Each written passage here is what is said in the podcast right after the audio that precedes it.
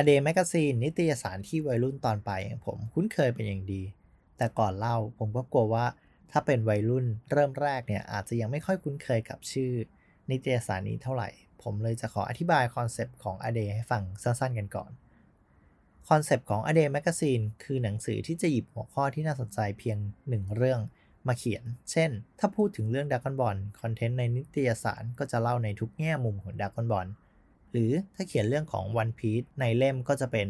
เรื่องของ One Piece ล้วนๆทั้งเนื้อเรื่องการจัดจำหน่ายผู้เขียน หรืออะไรก็ตามแต่ที่มันเกี่ยวกับ One Piece นะครับ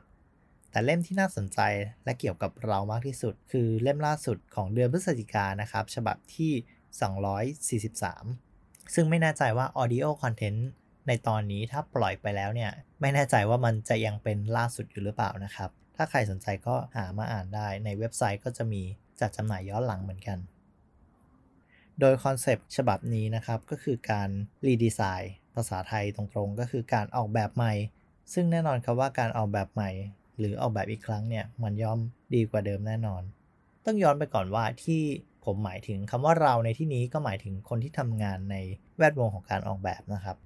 โดยการชวนนักออกแบบในทุกแขนงจากทั้ง 15 ทีม ซึ่งเป็นบริษัทหรือกลุ่มคนที่ทำงานออกแบบ ที่มีผลงานทางด้านการ redesign ทั้งสิ่งของพื้นที่สาธารณะ ยกตัวอย่างเช่นทีม Mayday นะครับ ที่มีผลงานที่หลายคนน่าจะผ่านตามาอย่างป้ายรถเมย์นะครับ ในเมืองที่เดิมทีเนี่ยก็ไม่มีใครมาจัดการ ซึ่งหลายคนก็อาจจะเคยเห็นมาก่อนนะครับ แถวแถวอนุสาวรีย์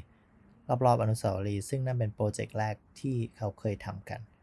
ถ้าไม่ได้อ่านเล่มนี้ผมก็คงคิดว่าผลงานของทีม Mayday เนี่ยก็มีอยู่แค่นั้น ซึ่งจริงๆ แล้วเขายังมี project ที่เกี่ยวข้องกับการพัฒนาระบบขนส่งสาธารณะอีกมากมายที่น่าสนใจ แต่ผมไม่ spoil เนื้อหาอยากให้ไปติดตามกันนะครับในหนังสือ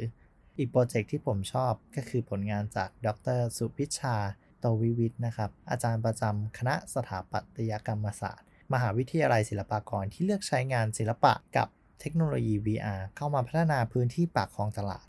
เพื่อให้ผู้คนได้สัมผัสประสบการณ์ แบบใหม่สำหรับการเรียนรู้พื้นที่ที่อยู่คู่กรุงเทพมานาน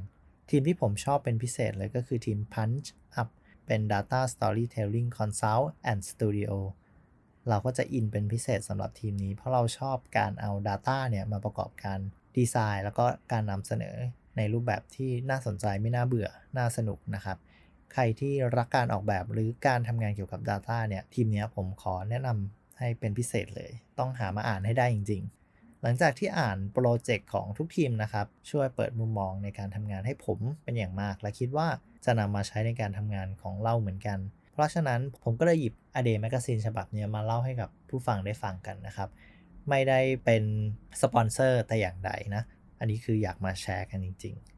แล้วก็ยังมีอีกหลายทีมหลาย project ที่ผมยังไม่พูดถึง แล้วก็อยากให้ไปติดตามต่อกันใน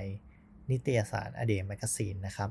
นอกจากที่ผมเล่าเนี่ยความน่าสนใจของการเล่าในนิตยสารฉบับนี้ มันก็จะมีบทสัมภาษณ์ที่พาไปฟังแนวคิดการทำงานของแต่ละชิ้น พร้อมทั้งเล่าวิธีการทำงานที่มาพร้อมกับภาพประกอบ